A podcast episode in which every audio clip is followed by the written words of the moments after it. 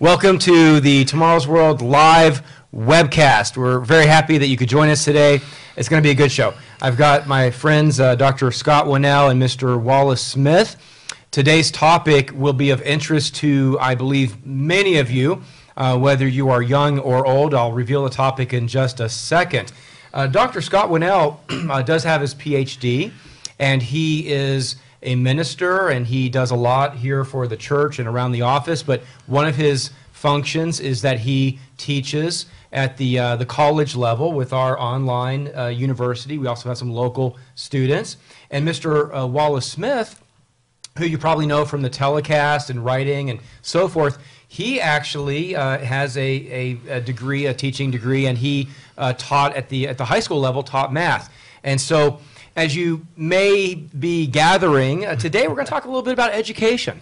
And education is, is something that's very important to society, whether you're young or old. And I, I won't um, uh, try to convince you of how important it is, but I think many of you will, will, will understand and appreciate how important it is.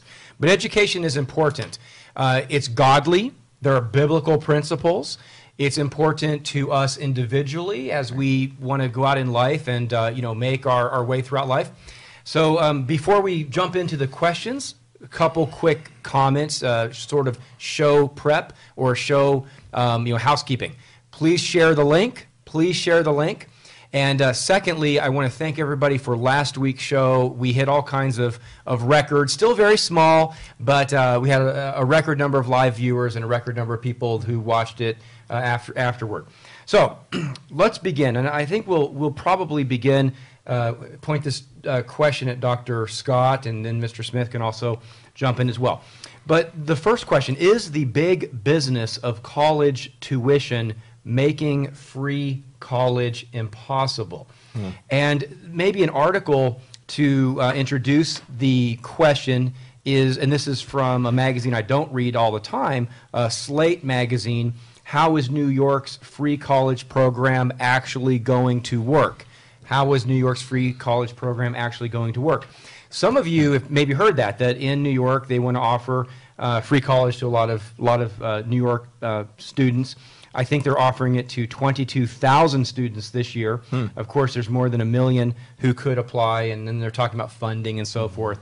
So let's begin. Uh, Dr. Scott, Mr. Smith, uh, is the big business of college tuition making free, or I'll even add affordable college uh, impossible? And what would the impacts be of that? It's an interesting question. Before I get to that, though, I just want to point out that Mr. Saselka himself actually is college educated as well. He holds a master's degree in theology, and he's actually one of our faculty members with Living University as well. So, uh, good bit of education on in his background. Although I think you're going to see as we talk today that although I think we're all advocates mm-hmm. of education, there's a balance, and we can't just go uh, hog wild, if you will, into one area or one direction. In terms of is is college tuition um, making uh, free college impossible? You know, it's a model that we have not used for a long time in the United States, where other nations have used it more fully. Uh, we have states that have used a free college tuition model, but they've based it on the back of lottery funds for the last 10, 15, 20 years. And those states are doing okay with those funds. You sort of have to maintain certain level grade point average in order to qualify. But uh, the whole free college tuition thing is interesting because college prices are inflating for a number of reasons. And the, the question is are states going to be able to keep up with this inflation in education? I'm not sure they will. There's a lot of experimentation going on, like this New York model, but we just don't know yet. Hmm. I think when it comes to free education, I, am not an expert in terms of the economics of, uh, of tuition and all the rest. I do know there are certain economic models that apply to everything in terms of uh, supply and demand. And you know, the more it seems to me, at least, when I look at the cost of colleges today and what I spent, you know, I mean, I, am grateful that I had scholarships, but today that would have been all the more necess- necessity. It's amazing how expensive it really can be, and some people are going into debt for the in, virtually the rest of their lives. Mm. But on the other hand, I don't want to make a lot of people angry at me. I appreciate the fact that I have children going to college. I want to say send money, but I'm not really going to say that. Anyway, I've got children who are starting to go to college now. And I appreciate financial aid. I appreciate the support they get because we do, we do want children who can support a family. We do want children who can. I have all boys, and we want them to be able to do that. But there's a part of me that says the drive towards free education sounds noble, but it seems in my experience we don't appreciate those things for which we don't pay a price of some sort. It doesn't have to be monetary necessarily, but having been in the high school situation where I was teaching high school with my math degree and had a lot of students and some loved being there, but man, a lot of them didn't. And I felt part of it, not not the entirety was that they were there because they had to be there. And that's the only reason they didn't really appreciate the value of it and sacrificed nothing at all. And this is an odd example to bring up, and you guys feel free to agree with me or you know throw one of your attractive coffee mugs at me. But I'm reminded when David was going to sacrifice to God in the Bible uh, after God stopped a plague and all the rest, and it was at uh, this particular fellow's property, and the fellow had oxen and such. Said, "Hey, let, use some of my animals for the sacrifice," and David refused, and he said. I will not sacrifice to God that which costs me nothing. And I understand that's for God, but he recognized that sacrifice means something. Mm-hmm. And I feel the same thing. I know I know college meant a lot to me because I know how much money it took and how much it really meant. And I just feel like I don't see a culture that values real education enough such that if it's going to be free for everyone, I, I just wonder how do people react to something like that? Hmm. Well, and you know, we're going to get further into this topic, obviously, so I don't want to get too far ahead of ourselves hmm. yet. But I would also add to what you said: for what purpose is the education? Right. You know, are we are we getting educated just only for the sake of, of, of vanity, or you know, what's the what's the goal? Do do we, is the goal to support a family, give back to society? Um, what is the goal? Now, there's different forms of education as well, or different pursuits. There can be uh, different academic pursuits. There's also the pursuit of becoming more, you know, educated about God, God's plan. Um, so, but what is the what is the goal? And uh, I'm, I'm reminded of uh, Second Timothy, where it talks about, you know, just basically pursuing uh, learning and never being able to uh, to come to a knowledge of the truth. Right. You know, always seeking to learn, but never really coming to a knowledge of the truth. And that might be one of the big problems with t- today's school system, especially the secular school systems. Maybe there are some degree programs that maybe aren't really Right. worth pursuing, and some studies that aren't maybe as worth pursuing. Right. I, I'd be interested to hear what Dr. Scott says about this because one of the things that it seems to me, and I think this chimes in with what you're what you're saying, Mr. Siselka, is that education has almost become a means unto it, an end unto itself. The goal is to be educated without a question of about what? What are you talking about? The Bible, for instance, gives very particular direction to education. I know we'll talk about that, but do you get that sense as well, Dr. Scott, that education has somehow become the goal without any sense of educated about what or what for? Yeah, that's an interesting question. I Thank would you. I would argue that I'm not sure the goal is even to become educated. I Hmm. think the goal is to get a degree, Huh. Right. not to seek to be educated and to, to seek truth through the process Hmm. of earning that degree. So yeah, I, I think it, there's a misstep there. I think there's a misnomer uh, with a lot of people thinking, "Oh, I just need to get a degree. Right. I don't really care what it's in. I don't really have any ambitions one way or another, but I'm going to seek education because everybody's told me that it's worth it and I'm going to be paid better. Which actually the statistics do point out that if you don't know where you're headed, um, for example, if you don't know you want to get a certification in a certain area, uh, you're, you're probably going to make some more money than if you didn't have any education. But education in and of itself is not necessarily the answer. And, and then you get frustrated. Okay, I've got my degree. In the world today, we're seeing there's a lot of unemployed people with degrees. Right. Um, they don't have the skills, they don't have the motivation, they don't have the character that employers are also looking for along with that degree. You're you're probably helping us segue into the next question. I think what the audience will see is that we're we're pretty pro education, but there's different kinds of education. There's different pursuits, and uh, it maybe isn't necessarily the the degree that should be the overriding goal. Uh, degrees can be very important. Um, so we're going to kind of segue into that. Uh, in order to segue, let me reference this this article about New York again.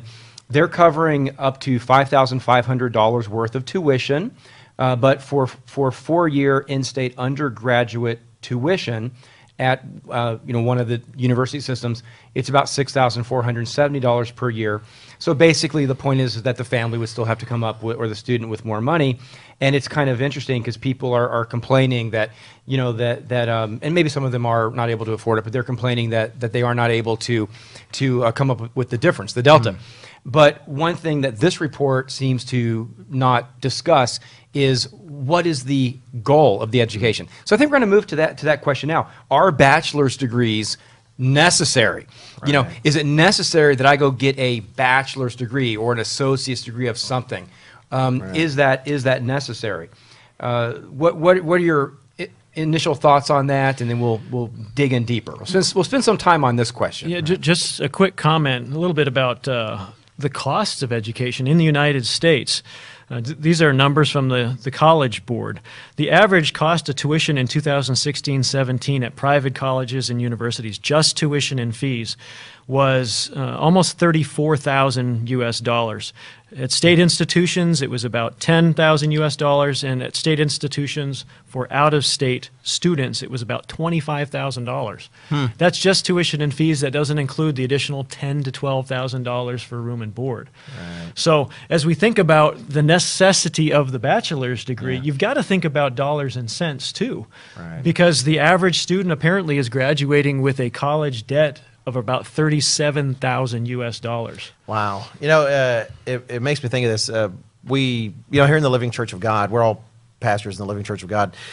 We have weekends where singles, we'll have singles weekends and we'll do special Bible studies and activities. And a year ago, Mr. Saselka actually did a Bible study with uh, the singles in which he made, he made a comment I really appreciated.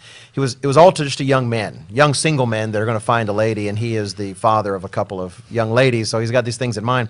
And he put out to the young men, it's like, look, I, I don't care if you want to be a professional wrestler, which he might care somewhat. He was making a point.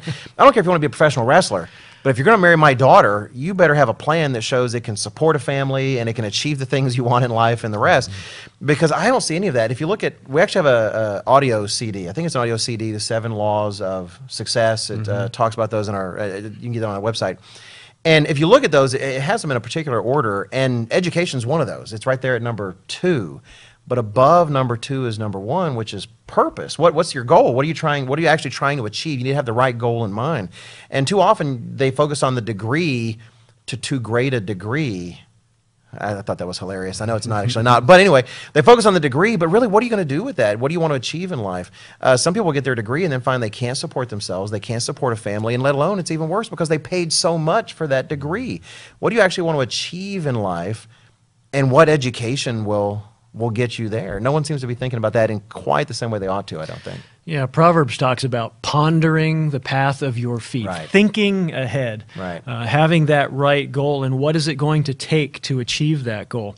Proverbs, uh, that's Proverbs four twenty six. Proverbs twenty four twenty seven talks about preparing your field before you build your house. So there's a couple of things to keep in context. One is you do need to prepare, you do need to plan. Um, and before you have these big life commitments, if, you- if you're younger in life, you do need to put that education, that preparation into place first. You need Right. to you need to make sure that uh, the horse, as we say, stays in front of the cart, and the cart doesn't surpass the horse. but the idea of making sure that you're not getting more than you need or you're not taking lots of detours is important. People waste a lot of time and a lot of money because they don't know what they want.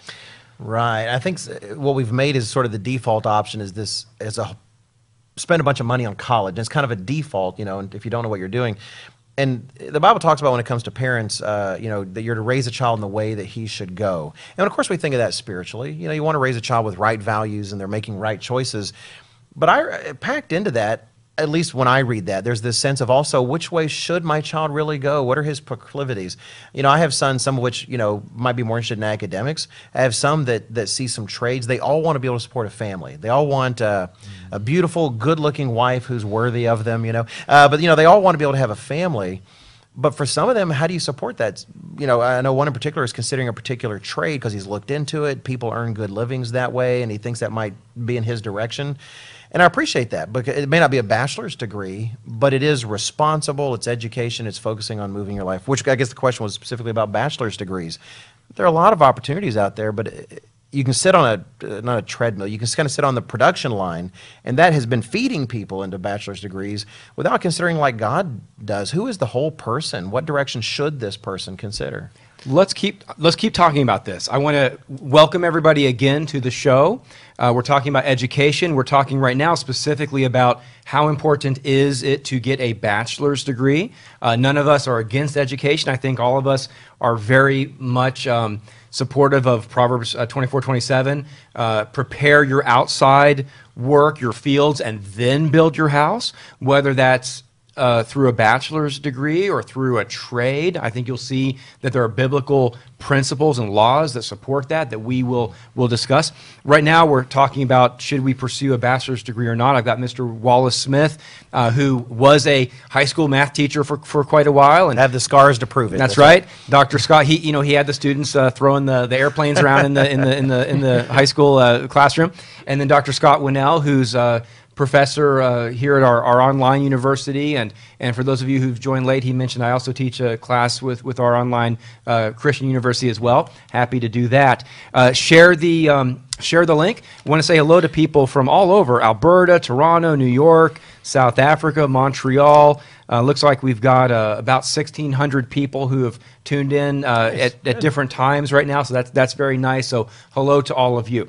And let me, before we forget it, because I tend to forget, ask questions. If, if Right. something about this topic, you know, you're thinking, oh, I really got a question, uh, they work really hard in the control room there to get these questions to Mr. Siselka. So feel free and ask a question. So, we're not moving on to an, another uh, topic yet, but this is from a Forbes article and uh, the top 10 higher education issues we all agree on. And both of you have been, have been referencing getting on the treadmill. And so, I, it really, I want to read a couple statements from here because it ties into exactly what you gentlemen have, have been saying. one of the statements that they make. It's regarding higher education um, what are some of the challenges? While college affordability remains a crisis and the free college movement has pushed accessibility to the fore, uh, forefront creating a new zone of, of partisan disagreement Here, here's some stats. They mentioned that dropout rates approach 50% at many four-year universities and that they're at 80% at many two-year colleges. Wow. Now, we can talk I want you guys to you gentlemen to talk about that in a second, but t- that's that's a very bad statistic, a bad sign. Uh, then another comment from the article: bachelor's degrees, bachelor degree addiction is hurting students, and uh, it goes on to basically mention that. Uh, essentially, there are a lot of students who are seeking a bachelor degree but don't really know why Right. they're pursuing it. Thus, big surprise, that's why you have 50% dropout at the four year mm-hmm. institutions and 80%. So, what can parents do? Hmm. What should students do or potential students? What are some biblical principles? Does everybody have to get a bachelor degree? I think we already said no. But if you're if you go and, and you're pursuing, there's a systemic problem in the United States clearly if 80% of students pursuing a two-year degree are dropping out and 50% pursuing a four th- th- something's wrong. You started that investment in time and money. Right. you didn't complete the, the, the effort. So can we, can we talk about that? Yeah, oh, I'd just like to mention, uh, related to the two-year dropout rate being 80%, I have a colleague that worked as an administrator in a two-year university for a number of years, and it really, some of this comes back to the whole funding system in higher education that is really problematic. It's very easy to get loans um, and government funding, especially at the, the junior college level, the community college level in this country. And people will do that, take their classes, enroll in their classes, stay till the dropout date, and then drop out, but still be able to retain those additional funds beyond the tuition. Right. And so there are people that make a game out of this. Huh. And um, it's interesting that my colleague just has mentioned that uh, there's, there's, you can count on a significant number of students. Once that, once that dropout date hits, mm-hmm. they're gone. And they won't be back till the next semester. Wow. They'll get their funding again, that free money mm-hmm. from the federal government.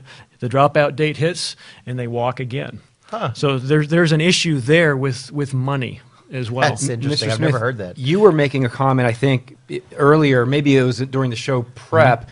About if it's free, do people value it? I think, and we have a, a comment from somebody that that uh, that, I, that I know from Texas. Uh, Howdy, Texas. Hello, Good- good to Texas. have you here. Uh, so they, they basically asked, you know, what, whatever happened to the concept of working while going to college rather than going into massive debt? Right. Um, you know, we can't solve or present a proposal to solve the whole educational system Right. in this little show. But um, maybe do you want to do you want to add to that? I mean, what, whatever happened Yeah, to that sure. concept? Of, hey, work your way through college and you know, Right. put I some think, skin in the game. Yes, I do think that's an issue. That if something's free, we don't always, we really don't always value it, and it's difficult. Uh, teaching high school, you know, like I did in, and this is in the '90s, so I, I maybe things have gotten completely better. I have absolutely no idea. I suspect it's not the case, but regardless, teaching high school in the '90s. And I'm not trying to fault the teachers I worked with. I hope that's understand. Maybe there's some random teacher out there who says, "Oh, look, it's Wally on on, on Facebook." Like, what is he saying? I, I loved everyone I worked with, the principals, the faculty, but there the default thought was get a bachelor's degree. You've you've got to do that. Why? Well, because that's the key to success. Not really investing in terms of knowing who these kids are or what they should be doing. And really, what I didn't see was any kind of uh, stress in terms of vocational work. Uh, there's an old Jewish proverb that's been passed down to me. I don't even know if it's actually Jewish. It was described that way, which is if you don't teach your son a trade, you're teaching him to steal. You know, this concept that the things that are worth having are worth working for, and make sure you equip children to actually work. And but what I saw was this culture, and part of it I think was prestige for the school. The Bible talks about pride is a difficulty for all of us. And when you're trying to uphold the honor of your institution, then pride can get in the way to a certain extent. And having X number of students, a high percentage, go get bachelor degrees makes your school look really good, you know, and maybe it attracts more funding or you get to sell more at the bake sales. But at the same time, is it really what's best for, for the kids? And I, that's what I don't see. Uh, in the Psalms, we're told if the foundations are destroyed, what can the righteous do? And I see a lot of good people in education, in, in higher levels and lower levels, working so hard to try to help students. And it's something foundational. It's things at the very rock bottom that if you don't get those things fixed, you're not going to get the rest fixed. I think we could go further in. There, there are other issues related to funding behind this dropout rate, but I want to pick up on something Mr. Smith was talking about, and that actually has to do with hard work. Hmm. How many people really, how many young people today really are committed to working hard? That principle you were talking about a little while ago, the seven laws of success. Uh-huh. One of those laws is drive. And another one is perseverance, uh-huh. sticking in when time gets tough. Proverbs 6 6 says, Go to the ant, you sluggard, consider her ways and be wise. Mm-hmm. And the idea behind it is we've got to work hard when it's time to work hard. Right. Even Christ made that comment I've got to do the work while it is yet day. And in order to be successful in any kind of educational endeavor, you've got to be planning for hard work. You've got to expect it's going to take hard work. You've got to expect it's going to take time. And you've got to really, you proverbially, put your nose to the grindstone and push and work hard. Right. I, I don't I don't think the key is to raise tuition prices any further or anything like that. But Jesus Christ did say, "Where your treasure is, there your heart is also." And and when I when I saw people in mm-hmm. colleges and had friends, and they were the ones that were working hard to pay that tuition. They weren't blessed like me to have the scholarships, but they didn't want loans, and so they are going to college every day, studying, but then working at night, bleary-eyed. But that meant something to them because if they didn't if they mm-hmm. didn't succeed, that was wasted money, it was down the drain, and they took that so much more seriously. Whereas my wife made the observation, seeing some other colleges and places where she lived, when it was kind of a I hate to say just upper class, but people you could tell these kids their their mom and dad bought their BMW, you know, probably paid for the entire college education.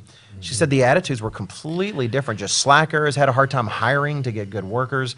Uh, so no, sacrifice makes a difference. Jesus Christ said, if we have to be invested in it in some way for it actually to matter to us uh, in some way. And I don't know if these these free programs are very noble. I mean, it's a good idea, but I suspect it's going to come back and bite us in some other way. if for me, just as a public university faculty member, which I was for a number of years, I saw the same thing in my classrooms where the, the kids that were there, and it was usually freshmen, they would work their way out after the first year, but the ones whose mom and dad were, were paying for it all, they had fun, they played, they hmm. didn't focus.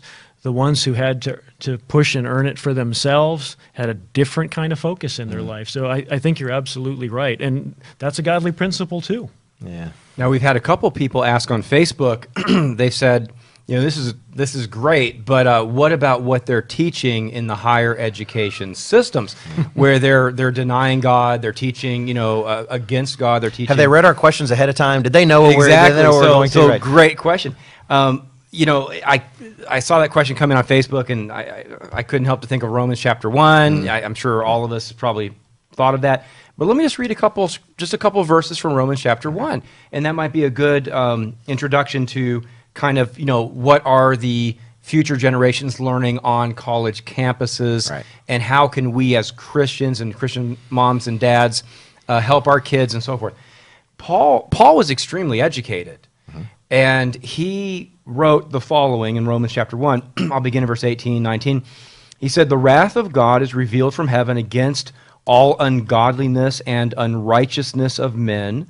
Who suppress the truth in unrighteousness. So he, he's bringing up this concept of suppressing the truth, right? There's truth that they're suppressing. Right. And that would indicate that they kind of know better, wouldn't it, right? Mm-hmm. If you're suppressing it.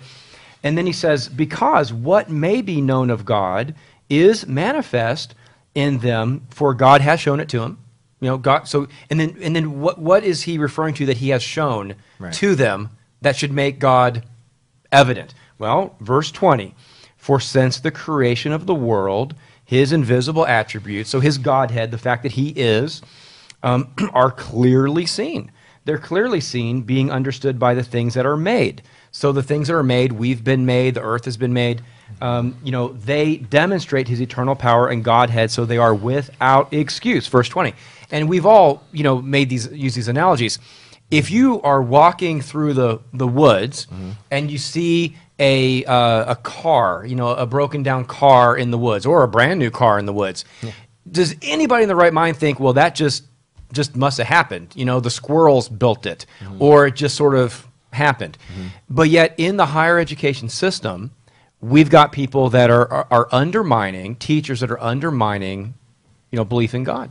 And yet, hi- highly educated um, people down through history, including the founding fathers, and including scientists, many, not, mm-hmm. not maybe not many, but a lot of scientists, mathematicians.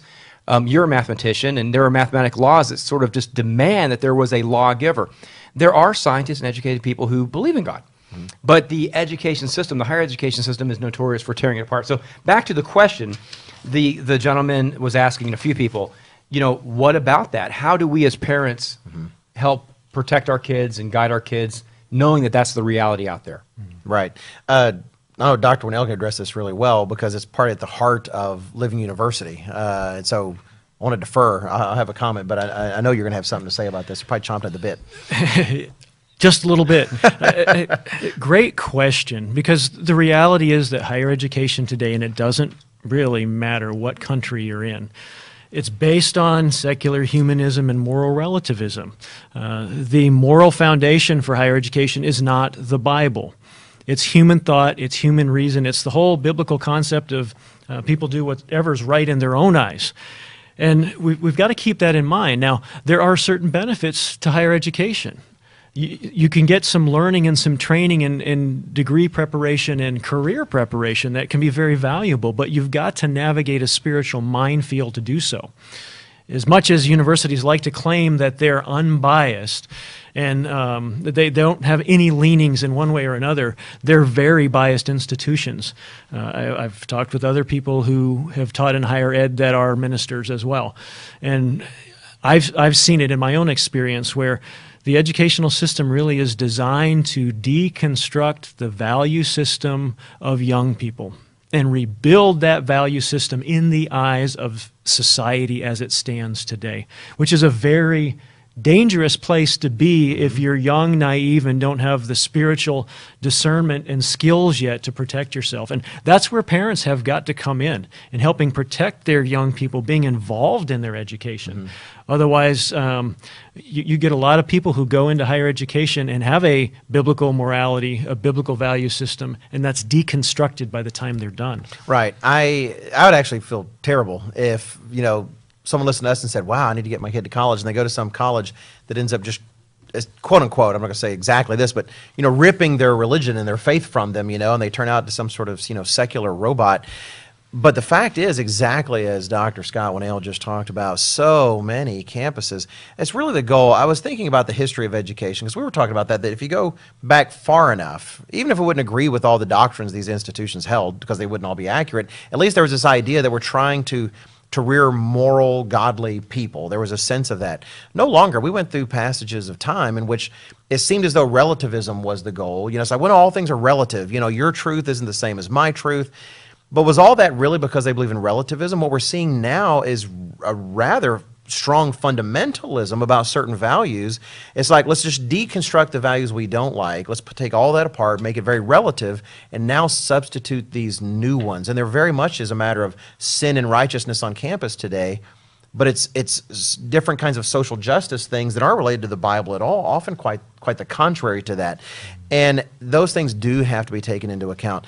We can't send our children to some sort of college or some sort of school and not ground them in a vital and important way about what is absolutely important. If you don't have things right with God, then the rest of the education isn't really going to make any sort of difference. It's a myth that you can educate the person and God not play any kind of real role in that. That we can just fill their heads with knowledge, mm-hmm. uh, and that's all that's sufficient. You know, the, those who ran the Nazi concentration camps were often highly intelligent people. It's got to be so much more than a matter of facts. In fact, we were talking about early education preparation and such. I remember one of the classes I took when I was getting my uh, certification as well as a teacher was how in the past there were three pillars of society that at least American society counted on. Uh, it was the churches, the family, and the schools. And so if the families are advocating, abdicating their positions, uh, if the churches don't really play any more role, then the only pillar that's left is the schools. And we do see people who have a certain mind about how society should go using those tools in the schools to shape the minds in a way that certainly is unbiblical. Yeah, this is actually Living University, the educational, major educational arm of the Living Church of God. Our, our aim really is to recapture true values, godly values, but also to be teaching that the teaching and educating through the concept or the, the undergirding of the Word of God, the Bible, this thing right here is the foundation of knowledge.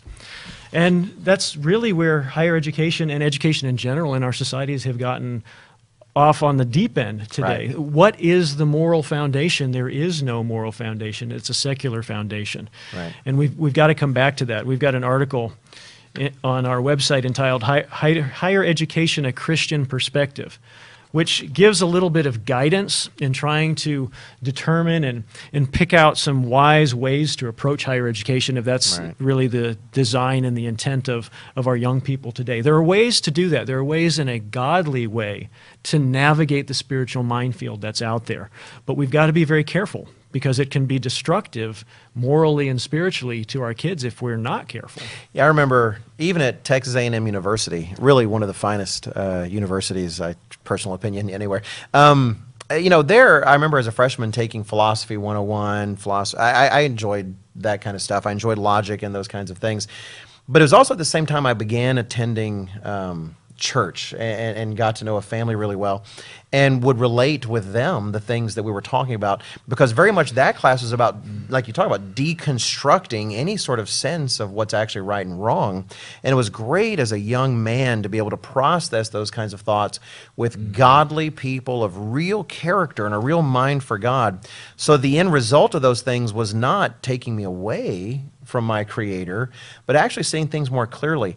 I remember one of my favorite questions one of my sons ever asked to me showed what I would hope would be the product of education, which is we're talking about fulfilled prophecy as evidence that God wrote the Bible and who He is, what He is. And he asked the question. He said, "Well, Dad, how do you know that prophecy was written?" He was little. We're talking about maybe seven or eight. You know, think it's odd to talk about your kids about prophecies. They're seven or eight. And he said, "Well, how do you know that was written before the actual events occurred?" And I thought, you know, that's critical thinking. People accuse Christians of not wanting their kids to think critically. Quite the opposite. I was delighted he was asking those kinds of questions. I think a good, proper education uh, would actually enable someone to think clearly and ask, ask those sorts of questions, but not pretend that the Bible doesn't actually have the answers, you know, and actually provide. They want to ask the questions, but say, that's a good question. You shouldn't trust that. So, no, that's a good question. Here, here's the answer. Uh, a couple people have asked on Facebook, um, you know, how do we prepare our youngsters for for dealing with upper education, uh, being confronted by those who maybe try to undermine their, you know, their belief in God. Um, also, people are asking on Facebook, what are, you know, are there tips for how we can prepare our children um, to basically, uh, you know, desire t- to learn more about what God's purpose is for them? Let me let me reference uh, an article here. This is U.S. News and World Report, and it's from just I think uh, a few days ago. It's 2017 June, and there's an interesting comment that's only half right, and I think this maybe illustrates the danger in the thinking. The, the comment, I think the, the author meant it well, but I think it, it illustrates a, a flaw, a danger. They said, Education is always a handshake between families and teachers, between students and schools. Compulsory attendance laws can make children show up, but it's hard to teach someone who doesn't want to learn. Well, I mean that's true. If your kid Right. shows up and and and and the uh, the parents have been telling the kid, "Don't respect authority. You can goof off in school." I mean, the parent has to do their job to instill a sense of respect with for, toward authority with their, their Right. kids. So you know, we, we, we all agree. But then the statement uh, continues. Now, part of the teacher's job. This is the U.S. News article. Part of the teacher's job is finding the way to open a student's heart and mind. Okay, you know. By the same token, though, the job of parents. And this is where I, I think it's dangerous. This following statement is dangerous. By the same token, though, the job of parents and guardians is to send to school children who are responsible, respectful, and ready to learn. Well, that's half true, but you know the Bible says, uh, Proverbs fourteen one, the fool has said there is no God. Now we don't encourage our kids to go to school and tell their teachers that they're fools, Right. but if you encounter a work. teacher or an educational you know construct or institution that's trying to undermine your belief in not just not even just God, which is ultimately the most important, but say undermine your belief in in principles that really have been fundamentally American or fundamentally you know historically normal, whether it's you know marriage and family, you know all these different pillars that society's been built on. We need to prepare our student our our children to be able to deal with that. So long you know, introduction, I guess. But a number of people are asking, what can we do to prepare? I will just make one statement, and I'll turn it over to you guys. Um, you know, we can't answer every question uh, in every article, but what is the the cover article for the May June 2017 Tomorrow's World magazine? Why kids go wrong you, you can look to the Bible and look to the church, and if you don't subscribe to the magazine, request it. It's free. And parents have an obligation, like that article mentioned, to you know prepare their kids. But they also have an obligation not to send their kids out naked, mentally and emotionally, Right. and be, you know, have have their belief in God and so forth destroyed. What Right. can parents do? Well, I I have just two specific things. Try to try to keep it simple. Uh, I think two things. Our society has come to a point where I think it's accidentally. I don't know if this was by design. We could debate that all day. But at the very least, accidentally, as parents, we've almost been trained to not consider ourselves a full part of our children's education. We kind of rely on the schools to do that. You know, we send them away and hope the school's going to be edu- educating them. What I can say as, a, as an educator, the students that did best in my class were the ones whose parents were always very involved, talking with their kids, not just talking to make sure they were doing it, but interacting with them about their schoolwork. I had kids complain, oh, mom and dad are on me all the time. It's like, count that a blessing because I know students where they're not and they're not doing as well as you are. So take complete, really be invested in what your kids are doing completely. There's a limited amount of time. Mr. John Ogwyn used to say this, an evangelist in our church. There's a limited amount of time where you are the biggest influence in their life. Take full advantage of that and don't abdicate that to someone else. But all the more, Jesus Christ tells us in Matthew chapter 6 to seek first the kingdom of God and his righteousness and then let the rest fall. That will not only help us filter our other pursuits, but ennoble those we choose and choose rightly. As parents, if we can instill that in our children, their number one priority above all things is to seek first the kingdom of God, then everything else, I think, falls in line. Those are the two things I think I would say. this topic is sort of near and dear to my heart. My, my doctoral dissertation work was on parent involvement in education. Uh, Mr. Smith made an interesting observation. I would reword one of the things you said. I think too many parents today entrust the education And I, I use that word very purposefully, entrust their education to the system. We cannot forget 2 Corinthians 4 4, where um, Paul is talking about how Satan is the God of this world. Satan is. It's his society that he's developed. And he's designed a society to deconstruct and break down families and prevent morals from being passed on. And so, what do we see? We see super high divorce rates in societies all around the globe. What does that translate into? That translates into one parent families working a lot. Who's raising the kids and imparting the morals? The system. We see intact families with both parents working and working a lot. Kids are going into schools and then they're going into after school programs and they're going into daycare. Who's educating the kids? The system is educating the kids. As parents, it is incumbent upon us read the first part of uh, Deuteronomy 4 and the first part of Deuteronomy 6. It's the responsibility of the parents and the grandparents to teach the children God's way of life. So, just sort of echoing, we've Right. got to give our kids a moral, biblical, godly foundation from which to work upon. But the whole time, parents have got to be involved. You've got to be involved in what's going into your kids' minds. And we have to teach our children to think, not just to absorb information, because that's so much of what the system does. We have to teach them to think and to analyze, just like your son was doing at age seven. Right. You- You're teaching him to think. Don't just take the information, ask the questions. Right. We've got to teach them to, we got to give them a moral foundation. And if they hear something that differs from that moral foundation, they need to be asking questions okay, what's going on here? And if they don't have the answers, they need to come to mom and dad and be taught come to me, come to the minister, ask us these questions. We've, we've got to equip our kids with this armor, if you will, to defend themselves against society that's trying to change them into something God doesn't want them to be.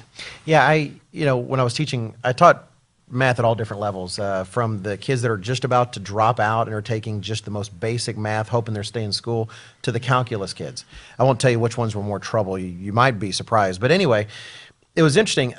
On one hand, because I'm about to say something and I realized I had to qualify a little bit. I had some parents that would jump in and they would uh, and they would argue with me, but not not on behalf of their child, more on behalf of the grade, talking about the degree instead of the grade. Well, why'd you give my kid a B? He should have had an A. It's like, well, you did this and this. I had one parent tell me, well, my kid shouldn't have to do any homework or shouldn't have to study. He's just learned it in class and make a bunch of A's. It's like, no, your kid earned that F. But anyway, on the other hand, all the more parents really should the school is there to serve the family in terms of bringing up these children our society and almost kind of the article really made me think that way that almost as if the parents job is to serve the schools make sure the kids are just ready for the system. That's not the case. These are your children. Uh, they're they're your responsibility under god. And if this is something society provides that's supposed to be helpful that's great. But don't get that reversed. Don't think that your job is to feed a system. Rather it's there and hopefully it's helpful. Always keep that in mind that they're, they're our children are our responsibility before God, exactly like you're talking about, Dr. Scott. And we can't abdicate that in a, in a culture that is designed to have us almost accidentally do so if we're not, if we're not careful. We have the privilege of being able to homeschool our children, and they're both in high school. And last night I was sitting down with my daughter, listening to one of her lectures with her. And it's, it's, a, it's a subject area that I know there can be some uh, questionable content in. And so we sit there with the tablet, and we each hit pause from time to time and say, okay, let's stop this, let's talk about this. Mm-hmm. Because I want to teach her not only what's right and what's wrong and what she's being exposed to, but how to question and how to, how to dis- discern Right. good from evil. But we've got to be engaged. And if you haven't read our booklet on successful parenting God's way, I really encourage you to do that. It, it, educating our kids in a safe and healthy way, directing them really comes down to parenting and our philosophy on parenting and whether or not our philosophy on parenting really is in line with the scripture. This is a great, helpful tool. Yeah, I can say actually, uh, Dr. Jeff Fall, who wrote that booklet, um, I, I his children. I was the pastor of one of his children as an adult, and I can say that fella's not a weirdo. So Dr. Fall did a good job. Anyway, it's a yeah, it's a good booklet. I think, you know, being actively involved, don't shun the work. We've had a number of questions come in on Facebook, and people are asking, you know, homeschool, public school, and, you know, we don't have time to get into all that right now. Uh, that would be a great additional show. But uh, Joseph Stalin, you know, not somebody that we should um, want to emulate. What? Uh, he made a statement, a quote that said, Education is a weapon whose effect depends on who holds it in his hands and who it is aimed at. And education, um, I don't like to think of it as a weapon, but boy, it can be a weapon, and it depends on who holds it and who it is aimed at. And I think as parents, if there's something I would want to reinforce, is if you are disengaged, then you are letting your kids just be out there in the middle of an ocean, which is Satan's world, and they don't have a life vest and they don't have a whole lot of help if you're disengaged. If you're engaged, then you know there's all kinds of little um, conversations we can have. You know, maybe in your school district, you have a good relationship with the, the, the faculty and they're they're conservative and they're not pushing a propaganda down down your kid's throat. Maybe in some other school district, you know, they are not. But if you're if you're disengaged, um, you, you, you, as parents, we cannot be disengaged. We have to be actively. Don't be afraid to put in the work. And there's costs. There's costs there. That means time for the mom and the dad both. If there's a mom and a dad both, you know, sometimes it's one mom or one dad. Right. But that means work and time, and maybe you don't get to go see a movie, and maybe you don't get to uh, work a full time job if you're, you know, the husband or the wife. You, you know, maybe you can only work a part time job, or you, you can't work because your kids are your responsibility, and it's work and it's time. Right. I, you know, you're saying there when you're encouraging parents to make sure that they're really investing. I want to say if if we don't invest in our kids, I'm not talking monetarily, just in terms of that attention and, and effort. There is someone out there who wants to invest in our place, who, who actually is more than happy to invest in that child's education, but then they're going to be in charge of that. But I also want to express some sympathy, and I, I appreciate what you talk about in terms of single parent families and stuff you know, we realize there's a lot of families in very difficult places, you know, and they're thinking, I'd love to do this, I'd love to do that, I don't have the money to do this and that. God doesn't expect any of us to do what we can't. He expects us to really strive to do what we can uh, and to work with Him on the rest. So, none of this was meant to put anybody in despair. All the more, just focus on doing what we can, but then on our knees. Like, I, I know myself this is going to shock all of you, I know, but I am not a perfect parent. I know it's going to shock my kids because they all think I'm perfect. But I know, and I don't do it nearly enough, but I try to make sure I ask God to fill in the gaps for all the things I can't do because I know I can't do it all. Um, but I do hope I, I strive to do what I can. And that's what we're saying. We're not trying to, to make anyone really scared. Just trying to encourage them to know the role we play for these kids and to, and to make sure they invest in it. Two things. I, I totally agree. And Mr. Siselka's comment about investing time, you know, it doesn't matter whether you homeschool your kids or whether you have them in public schools. If you don't invest time in their education, you, you, you cannot trust your child's education to anyone, whether it's the public system or a private system or homeschools because if you do, you're entrusting someone else to raise your child. We also can't forget, though, um, John Dewey is known as the father of the American educational system as we know it. His whole design, a big thrust of his design with the educational system, was to create a system that would create the future society using schools to really form the thinking patterns of the future. This is a guy who is an atheist, and our schools of education are based on his philosophies today. The schools that kick out the public school teachers, or not kick them out, but put them out into the system. So we've got to know this. You might be in a really good public educational system, so to speak, but beware of the underlying philosophies. Dewey's fingerprints are all over it, and the whole purpose of the system is to form the children into the future citizens that the system wants. And we've got to be very careful with that. Parents, we've got to put the time in, like Mr. Siselka said. We're going to sadly have to wrap. Um, we are trying to extend the show a little bit, so we're around 45 minutes or whatever. It, it felt like, you know, much less time. Hopefully it was helpful. And I, I really want to thank both of you gentlemen. We could go for a lot longer. I want to say hello to people from Haiti, Jamaica, uh, all throughout Europe. So hello to all of our friends out there. Uh, we will continue these, God willing, every Thursday at 3 o'clock. So uh, please do join us next week. We will continue to explore today's news in light of uh, biblical truth and biblical principles. We'll see you next time, uh, 3 o'clock next Thursday.